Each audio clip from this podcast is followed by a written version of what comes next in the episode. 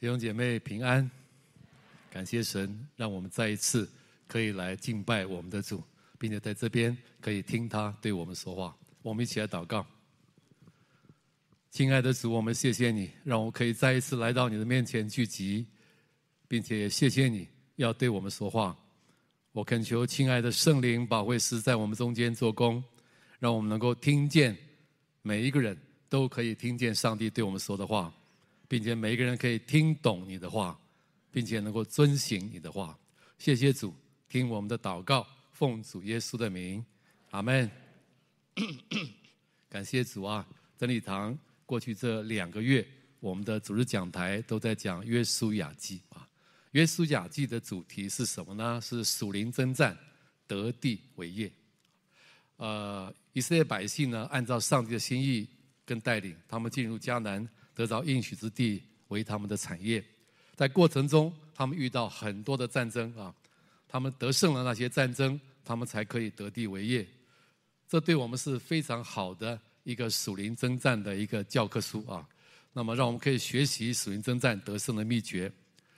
啊呃，约书亚记分成三个大段啊，我们看一下投影片好吗？啊，三个大段啊，第一段是讲到。战前的预备是第一章到第五章，第二个大段呢是呃讲到征战得胜是六到十二章，那过去我们都已经讲过了，已经讲过了好几讲啊。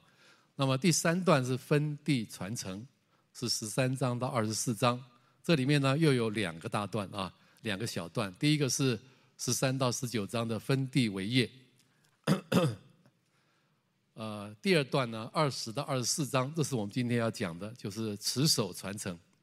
那么到了这里呢，你可以看见啊，虽然以色列人已经得了迦南地，并且也已经分地为业，但是征战并没有结束。以色列的百姓仍然需要留意，怎么样才可以持守那些产业，并且去继续的去得上帝要给他们的产业。其实基督徒也是这样哦，我们。确实已经领受了上帝丰盛的属灵的产业，并且还有更丰盛的产业接着要去领受的，但是仍然有属灵征战。如果我们不警醒，我们已经得到的产业可能会失去，而且也不能得到上帝命定要给我们的产业。所以面对属灵征战，怎么样得胜是非常要紧的啊！怎么样才可以持守属灵的产业呢？怎么样才可以真的持守产业，并且得到上帝要给我们的更丰盛的产业呢？二十章、二十四章告诉我们三个非常重要的原则啊，非常三个非常重要的原则。第一个原则是什么呢？就是要献身遵行上帝的道，献身遵行上帝的道。约书亚记里面有一个主轴，那个主轴就是遵行上帝的道，就能够征战得胜，得地为业啊。约书亚记第一章。跟二十三章头尾呼应，这个基本的原则就是什么呢？呃，上帝要约书亚刚强壮胆，谨守遵行摩西所分布的一切的律法，这样你无论往哪里去都必顺利，因为上帝必与你同在，让你的征战可以得胜。而且你看约书亚记的呃头尾的所有的这些呃征战里面有一个固定的模式啊，那个模式就是耶和华晓諭约书亚说。什么什么什么，然后呢，后面就是，于是约书亚就啊，就吩咐他的呃百姓啊，开始有行动。所以这个固定的模式呢，呃，可以看得出来啊，他们能够得胜的关键是在这个地方啊。那包括他们呃过约旦河的方式啊，是这样啊。那么他们打赢所有的战役也是这样，他们打赢了耶利哥城啊、爱城，还有南方联盟、北方联盟。呃，所向无敌啊，连战皆捷，战术不同，战略原则却是完全相同。那个原则是什么？就是听耶和华的话。他们面对强大的敌人啊，那个城墙高的顶天，里面的军人身材高大，好像巨人一样，人数多的像海边的沙。圣经里面这样讲啊。但是他们因为听耶和华的话，他们就战无不胜，攻无不克啊，这是关键。以至于在最后，在二十一章四十五节那边做了一个结论，就是什么？耶和华应许赐福给以色列家的话，一句都没有落空，都应验了。啊，那么最后约书亚在他的遗言里面啊，在二十三章，在他的遗言里面也再一次对百姓强调一件事啊。今天我们有读到二十三章第六节，说你们要大大壮胆，谨守遵行写在摩西律法书上的一切话，不可偏离左右。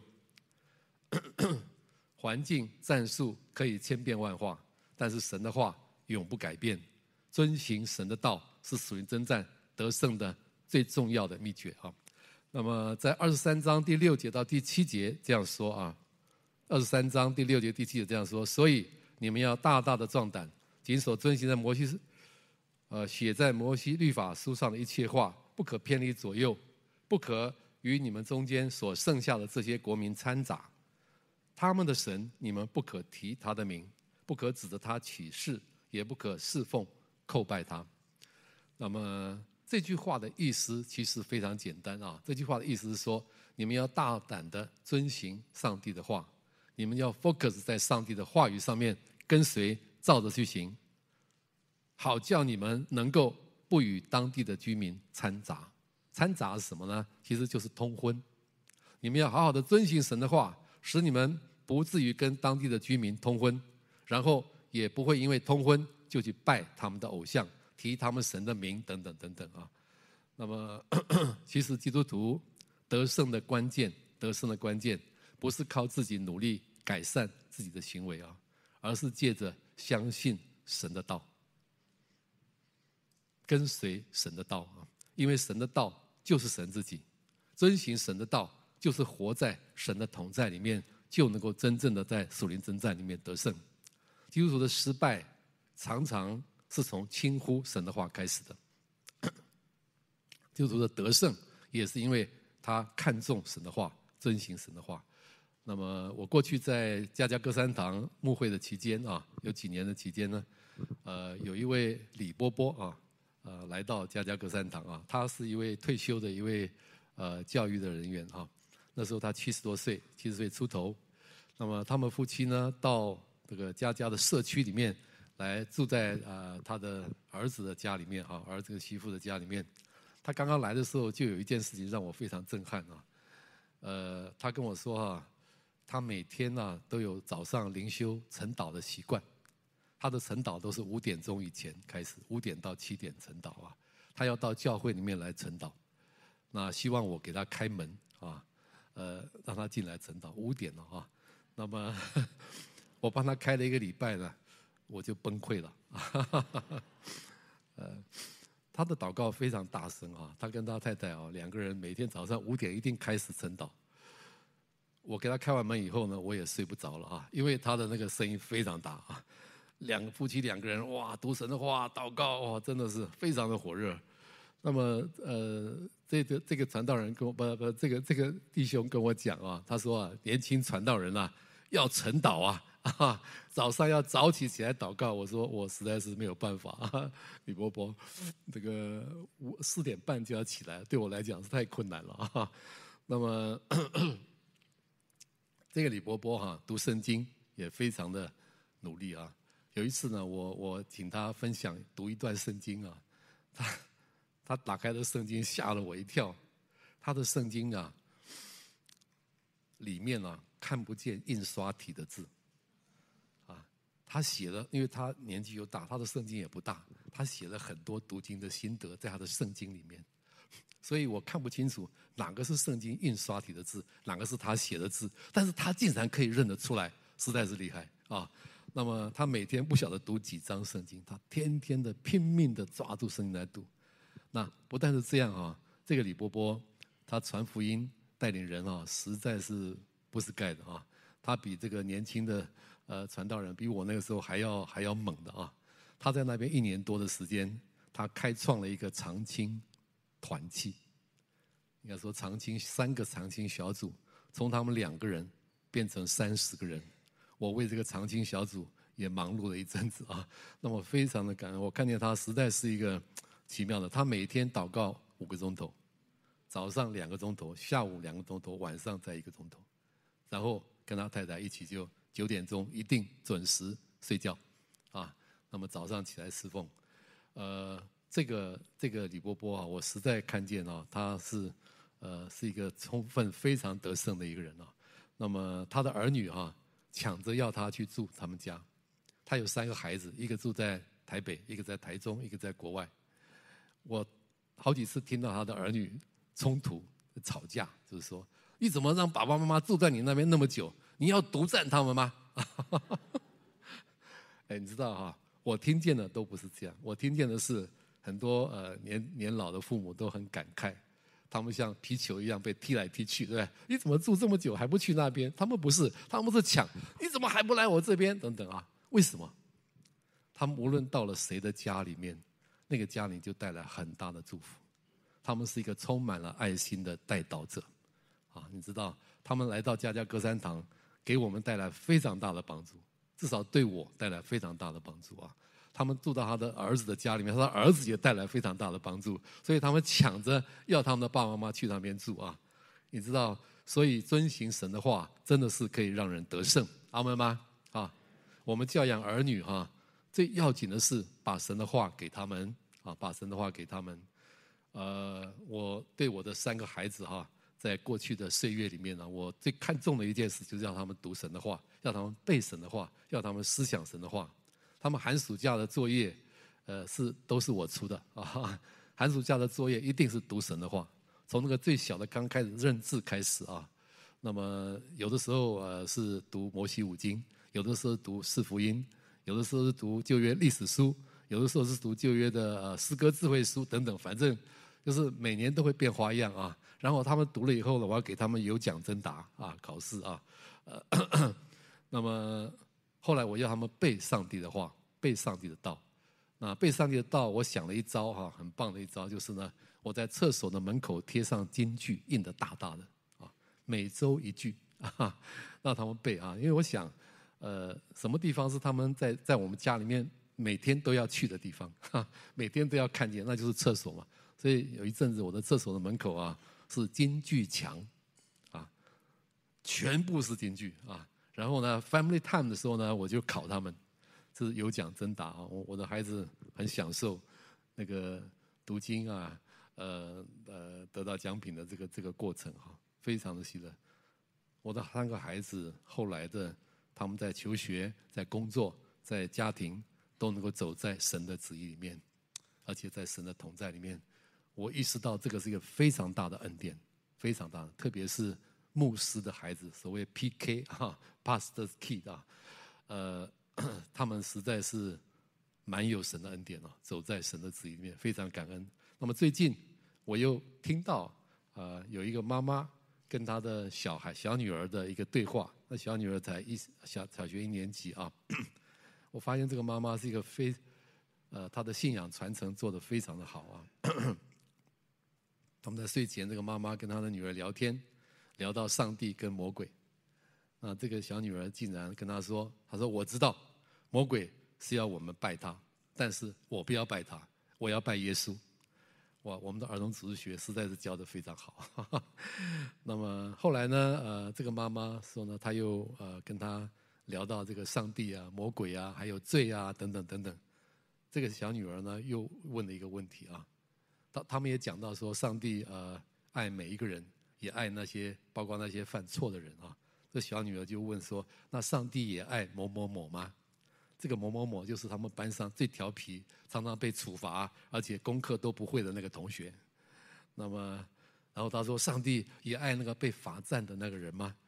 他妈妈回答说：“上帝爱，上帝爱每一个人，而且上帝爱的，呃，是这个人，但上帝不爱的是他所犯的错，但是上帝爱。”这个罪人，哇，哦，我觉得这个妈妈是非常棒的，在做一个很好的信仰传承啊。那么，怎么样可以属灵征战得胜？关键遵行神的话。好，这是第一个秘诀啊。那么第二个原则是什么呢？第二个原则就是活在合一的团队里面。这个也是从呃约书亚记可以看得非常清楚。约书亚记有另外一个主轴是什么呢？就是团队，就是团队。包括他们过约旦河的时候，是全民一起过约旦河，十二个支派，每个支派还抱一块石头放在河里面作为证据啊。那么他们胜耶利哥的时候，是全民一起啊。你可以想象哈，他们打胜耶利哥的那个战术啊，非常的特别啊，全民几十万甚至上百万的人绕着这个城绕七天，最后一天呢绕七次，啊，然后都不可以讲话，到最后呢说可以讲话，他们就大声的呼喊，城墙就倒了。城墙倒是个神迹，但是你看这些人得胜是因为他们顺服上帝的话，并且他们整个团队同心合意的去做。你知道不简单的，上百万人绕城不讲话，那实在是不简单的，你相信吗？光我们这边这个一两百人都不容易做到了，然后要喊的时候大家一起喊，这也是不简单的啊！团队合一是得胜的关键。那么 啊，不但这样啊，在最后。二十章到二十四章又讲到两件事情，也是跟团队合一很有关系。一个是政坛的设立，一个是陶城的设立啊。政坛是这样啊，那么当时以色列人他们得到的产业呢，分成约旦河东和约旦河西。约旦河西有九个支派办，约旦河东有两个支派办在那边得到产业啊。那么这些在河东得到产业的人呢，他们就做了一个坛，一个献祭的坛。那个坛呢很高大啊，看起来很高大，那么以至于河东河西的这些人呢，就怀疑他们，他们是不是要自立门户？啊，他们不再跟他们合在一起啊，要自立门户啊，所以他们就来讨伐他们，也来啊审问他们。结果呢，后来他们分享他说，不是的哈，你看哈，我们做的这个坛啊，跟耶和华坛，跟你们这个耶和华的坛的模式是一模一样的，只是它比较高大而已啊。那么，他不是为了献别的祭，也不是为了献我们自己要献的祭，而是为了要做证据，不是要献祭，是要做证据。因为我们看到这个坛，我们后代的子孙，你们跟你们后代的子孙就可以知道，我们河东的人跟你们河西的人都是耶和华的子民。约旦河不能把我们分开，我们同属一个群体，我们都是耶和华的子民啊。那你可以看见这个政坛。啊，明显的就是再一次强调他们是团队合一的，对吗？啊，那你可以看见一件事哈，神的心意是团体的救恩，神的心意是团体的，他要把丰盛的祝福赐给教会，而不是赐给一个人。啊，教会是什么？以弗所书这样说，教会是能以和众圣徒一同明白基督的爱是何等的长阔高深，并且知道这爱是过于人所能测度的，便叫上帝一切所充满的。充满了你们认识神的爱，并且得到丰盛的祝福，都必须透过教会这个爱的团契啊！爱的团契实在是一个奥秘，实在是一个奥秘。因为上帝的本性如此，他就是要透过爱的团契，把他一切的祝福彰显出来啊！所以呢，你看哈，我们祷告哈，我们的祷告的生活，一个人祷告跟一群人祷告就是不一样，对吗？一个人祷告跟两三个人在一起祷告就是不一样。一个人读经，跟一个小队一起读经也是不一样啊。那么，我们以前推动这个一年读经一遍，呃，每一次哈年年初的时候都有好多人参加，几十个人、七八十甚至上百人参加。到年底的时候，我们看一下，真的读完的人啊，大概连七个八个都不到，啊，十分之一都不到啊。常常我们开玩笑说啊，他出不了埃及啊。不是读不到启示录啊，他从创世纪读到出埃及记呢，就死在那里了。但是在小队里面一起读经的人啊，呃，这几年呢，我们的圣经综览班呢，你看见大概有八九十的八九成的人以上都可以读完一遍的。为什么？他在小队里面彼此的激励了，一起来读经呢。所以你可以看见哈，团队是非常不一样的，是一个得胜的一个关键啊。那么爱的团契。不但能够带来很大的祝福，爱的团契其实，爱的团契教会本身就是上帝要赐给我们的产业，因为它就是永生爱的生命的一个呈现啊。那么它本身就是神的产业啊，所以我们在 RPG 里面两三个人的这种的祷告里面，可以看见上帝非常丰富的祝福，非常丰富的祝福啊。那么再来就是逃城，逃城是怎么一回事啊？逃城是摩西。早就已经在《申命记》里面吩咐他们了啊，他们要设立进到迦南地以后要设立逃城，那让那些无心杀害人，就是过失或无心杀害的人呢，可以逃进去啊。因为以色列人有一个规定，就是如果有人杀了人，那么这个被杀的人的家人可以去报血仇的，可以把那个杀人者杀掉的。但如果他是无无心杀的人呢？啊，他就可以逃到这个逃城里面，不必啊，不可以再追杀他啊。他到了城里面以后呢，他要接受审判。如果他是故意杀人的，那就要把他送出去，交给那个报血仇的人来把他杀死。如果他不是故意杀人的，他就可以住在逃城里面，但是他不能离开啊，一直到大祭司去世以后，他就算成无罪，他可以离开城，回到他的家里面。平平安安，不会再被追杀。这个逃城的意义是什么呢？逃城对于以色列人得到产业的意义是非常重大的。为什么啊？因为以色列人是团队承受产业，而且那个团队基本上也就是他们的产业。他们如果关系出了问题，没有好好处理，那产业也得不到了，对吗？而且会带来很大的混乱，特别是那种杀人的非常严重的啊、呃、这种的冲突啊。那么，所以呢，如果他不是故意杀人，他不是故意杀人，他又被死者的亲属杀了，然后他自己的亲属又去把那个杀他人杀了，你看看，这会带来多么大的混乱，冤冤相报何时了啊？仇恨的问题非常破坏团队的，所以逃城是用来阻断这个仇恨的问题，让他们不会因为相咬相吞就自我毁灭了。如果没有解决仇恨的问题，会失去产业。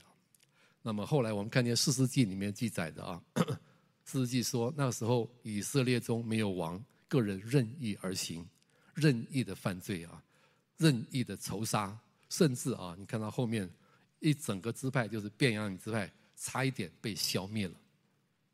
十二个支派里面消灭了一个支派啊，为什么？仇恨会使人失去理智的。但是啊，你可以看见。以色列人得到这个产业，真正的得到、完全得到的是大卫王，因为大卫带来一个很大的合一，呃，他跟整个以色列十二个支派完全合一，然后他们得到神所给他们的所有的迦南美地啊，所以团队跟得到产业是非常重要的关系啊。那么陶城呢，是要来解决这个团队的仇恨的问题，让他们不会因为仇恨而失去上帝的产业啊。其实。陶城就是预表耶稣啊！遇到仇恨的问题呢，逃到耶稣里面就可以解决，因为圣经说，耶稣说：“我就是你们的和睦，我就是你们的和睦啊！”他的血已经废去了所有的冤仇，逃到耶稣里面，用信心支取耶稣那个饶恕的恩典，就能够彼此饶恕，彼此和睦啊！冲突、苦毒、不饶恕。可能会让人失去产业的啊，那么靠耶稣支取他的饶恕的恩典，我们可以真的彼此饶恕，可以得着产业啊。那么耶稣呃曾经这样说啊，在路加福音呢，耶稣说，如果有人一天七次得罪你，他又七次回转说我懊悔了，你总要饶恕他。我读到这里的时候，我就在想啊，谁会那么白目呢？一天七次得罪我啊？早上两次，下午两次，晚上两次，睡前再一次。哈哈谁会那么厉害的得罪我？其实很简单，一定是你旁边那个人，对吗？跟你最 close、最亲近的那个人，你的家人、你的呃同事啊、你的同工啊等等啊。但是耶稣这样说，意思是什么？就算他一天七次得罪你，真的做到了，你还是要一天七次饶恕他。耶稣的真正意思是什么？耶稣意思不是要给我们一个 mission impossible 的一个指令啊！耶稣是要告诉我们说，其实你是有能力做到的，因为我给你足够的饶恕的恩典，在他的里面领受饶恕的恩典，让你可以做一个使人和睦的人，让你可以去饶恕啊！应该是这样说。耶稣说这句话的命令的意思就是说，You can make it, you can make it 啊！那么真的是这样啊，真的是这样。呃，我 过去好多年前呢，我有一次跟我的一个同工，呃，发生了冲突。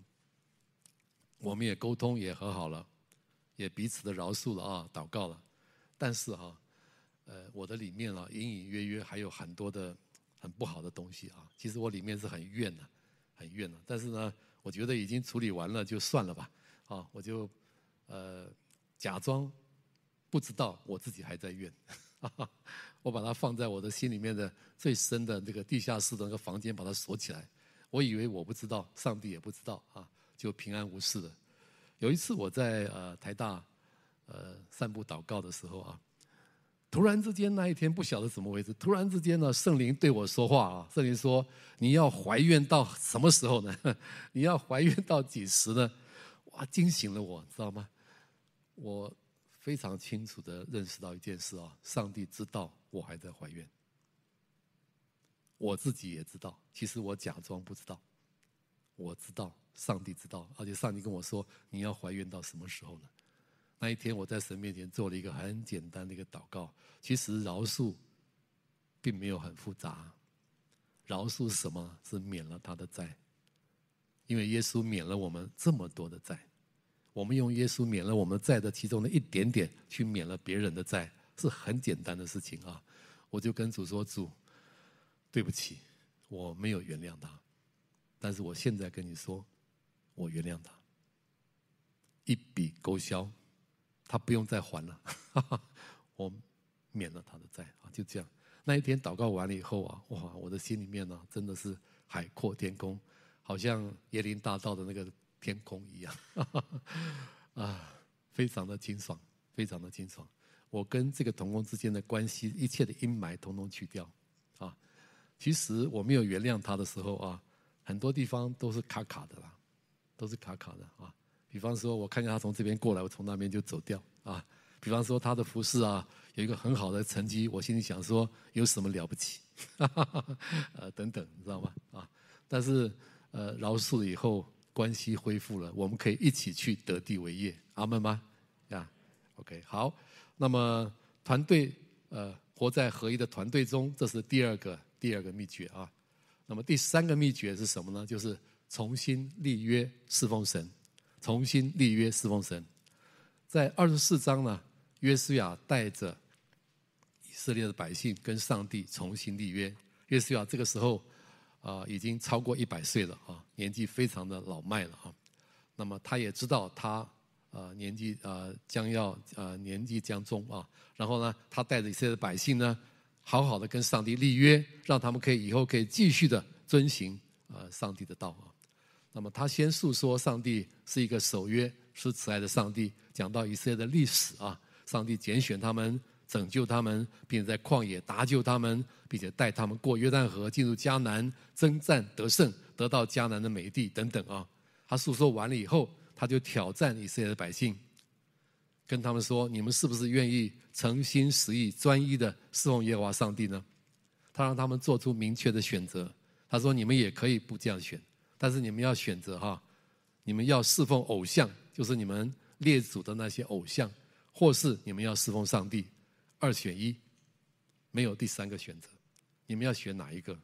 那么百姓的选择非常清楚啊，百姓回答说：我们断不敢离开离弃耶和华去侍奉别神，我们一定必侍奉耶和华，因为他是我们的神。说的非常好啊，但是约书亚好像还不放心呐、约书亚接下来再跟他们说。更深的挑战他们，约书亚说：“你们不能侍奉耶和华。我知道你们不能侍奉耶和华，因为他是圣洁的神，是忌邪的神。啊，你们不能侍奉耶和华。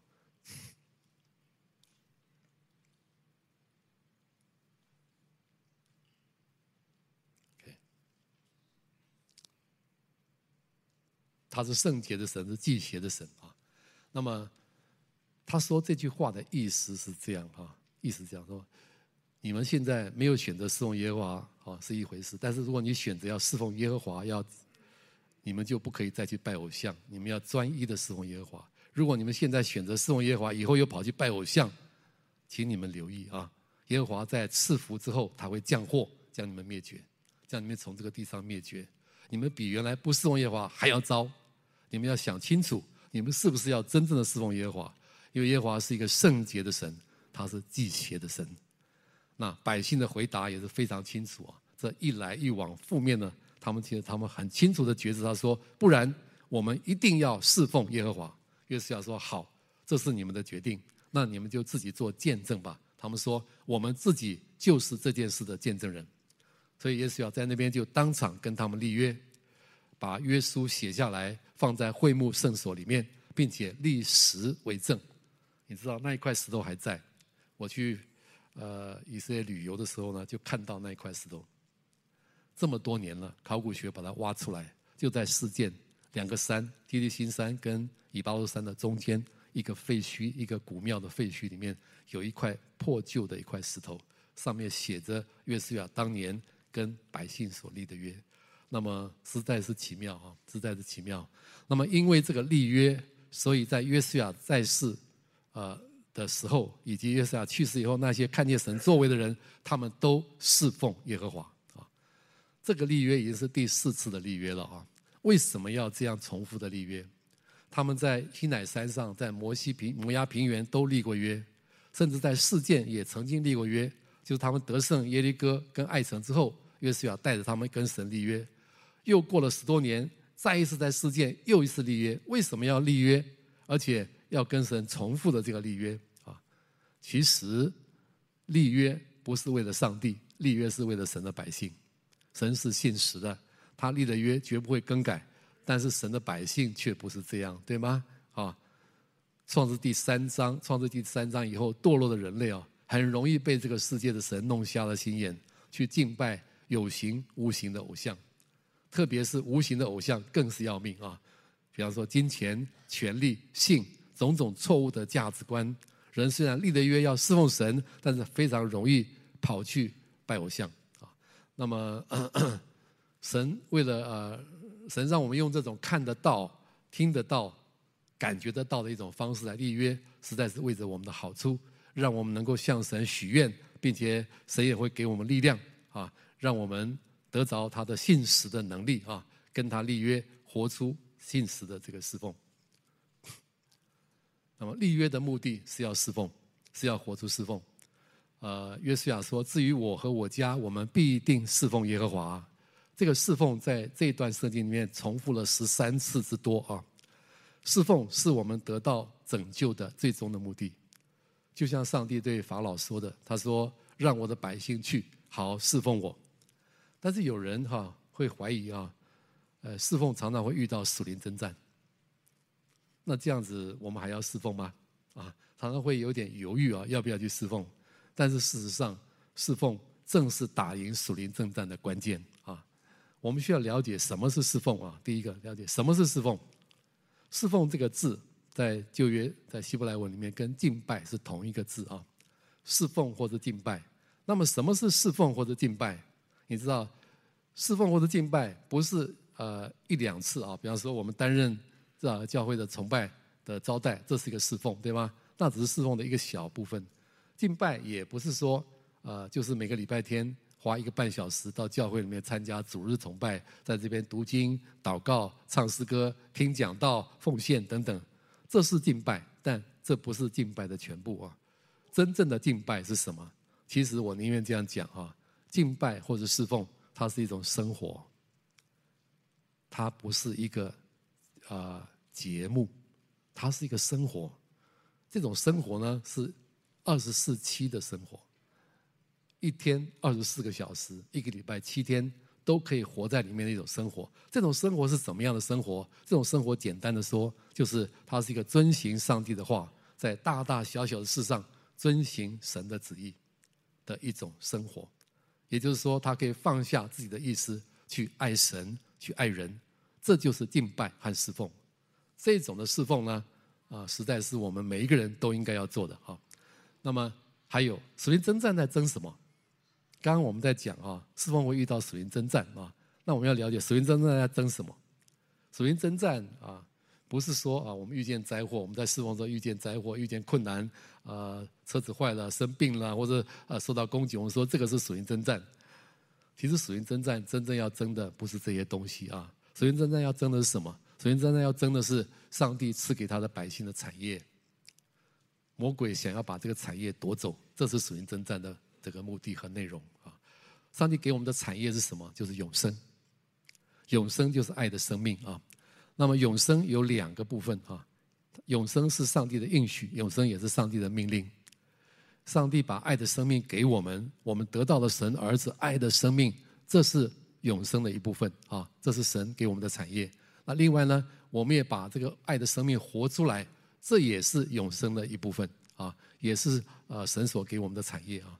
那属灵征战，仇敌要争的就是让我们得不到神的儿子，或者失去神的儿子这个永生的爱的生命，或是呢，让我们不照着神的旨意去生活，去活出爱的生活。那么这就是属灵征战的这个目标啊。所以你就知道啊，既然我们知道侍奉就是遵循神的旨意的生活。那么属灵征战就是要把这个东西夺走，所以你就知道，你侍奉正好是打赢属灵征战的方法，对吗？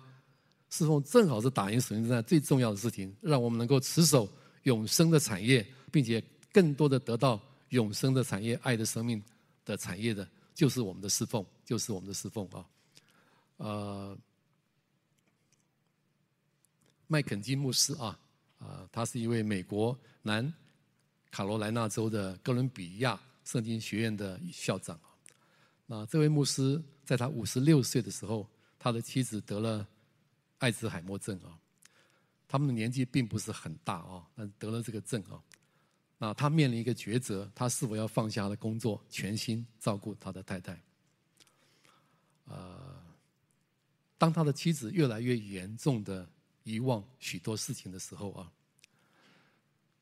呃。麦凯基牧师呢，正是在他侍奉的高峰期啊。他当时做这个圣经学院的校长，也做了二十二年。他有接不完的演讲的邀请，但是他当时做了一个非常惊人的决定啊，就是他要辞去校长的职务，全时间照顾他的妻子。后来他照顾妻子十二年，一直到他妻子去世为止啊。当时有很多人不了解他为什么做这样的一个决定啊，甚至也劝他。跟他说：“其实你可以再做几年，呃，八年、十年你就退休了啊！而且你可以把你的妻子送到安养院，他会适应那边的生活等等啊。”但是他说不要，他说他会做这样的决定是因为啊，他发现他的妻子妻子越来越需要他，并且他发现没有人能够像他这样爱他的妻子啊。他说：“我这个决定不并不困难啊，因为四十二年前。”我已经在婚约中做了一个承诺，在婚姻里面承诺说什么呢？就是无论疾病或者健康、富裕或者贫穷，我都要爱他、照顾他、呵护他，唯有死亡能够使我们分离。他说：“你们可以有别的牧师来牧养，但是我的妻子，她只有我这一个丈夫，可以陪她走完人生的最后一段路。”后来麦凯金牧师真的就辞职啊。在家里面全时间的陪伴他的妻子，照顾他的妻子啊。那么他越来越少公开的传道，在他的书里面啊，他写了一本叫做《守住一生的承诺》啊，这本书啊非常有名的一本书啊。那么他说他自己啊会有蛮多的在工作上的失落感啊，但是他越是这样做，他越发现一件事啊，他发现他跟他太太之间的爱更加深入他们的心底。他说：“环境的限制和枷锁，反而使他们的爱成为一种用言语无法形容的释放之爱啊。那么，反倒让他们更亲密连结在一起。这个麦凯金牧师，他真的照顾他的妻子十二年，一直他妻子过世。他过去几年，这个牧师才刚刚过世啊。这个牧师的呃所。”呃，守约的这个侍奉啊，实在是令人感动啊，实在是令人感动啊。那么，其实立约就是让信实的主呢，透过我们与上帝立约，在我们的生命里面放下信实和忠心，让我们能够信实的侍奉到底啊。甚至呢，我们的子孙呢，也能够代代相传，信实守约的传承侍奉下去啊。这种约书亚所说的，他说：“至于我和我家，我们必定侍奉。”耶和华，阿门。啊，怎么样可以持守属灵的产业？有三个秘诀：第一个，献身遵行上帝的道；第二个，活在合一的团队里面；第三个，重新立约侍奉神。今天神给我们一个新的机会，让我们重新来到神的面前跟他立约，让我们可以活出爱的生命。我们来祷告，我们来祷告，请大家。我想一下刚才所听到的道啊，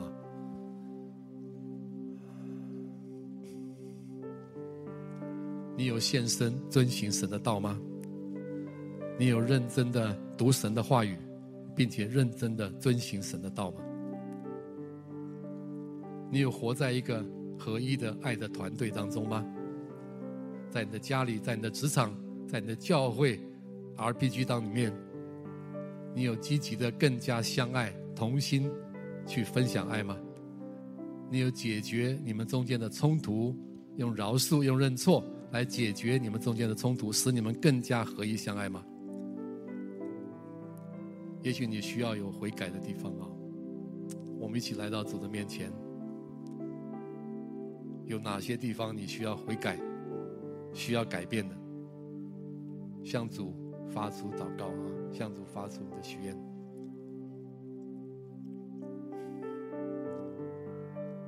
我们重新在神的面前立约啊！今年你要委身在哪些的侍奉里面？特别是爱神爱人的侍奉，你今年要委身在哪些的侍奉里面？向神许愿，让上帝来帮助你，在二零二三年，让你能够活出你的永生，可以得着更大的祝福。好，我们一起同声开口，我们来祷告。主耶稣，我们谢谢你的恩典。谢谢你的恩典，主啊，让我们知道怎么样可以持守你所给我们的祝福，持守你所给我们的产业，就是要献身遵行你的道，并且活在合一的团队里面，并且能够跟你重新立约。主啊，我们来到你面前，恳求你帮助我们，让我们对你的话语有更深的渴慕，我们更认真的来读你的话语，在今年好好的读你的话，并且遵行你的话，并且主啊，我也恳求你帮助我们，让我们在。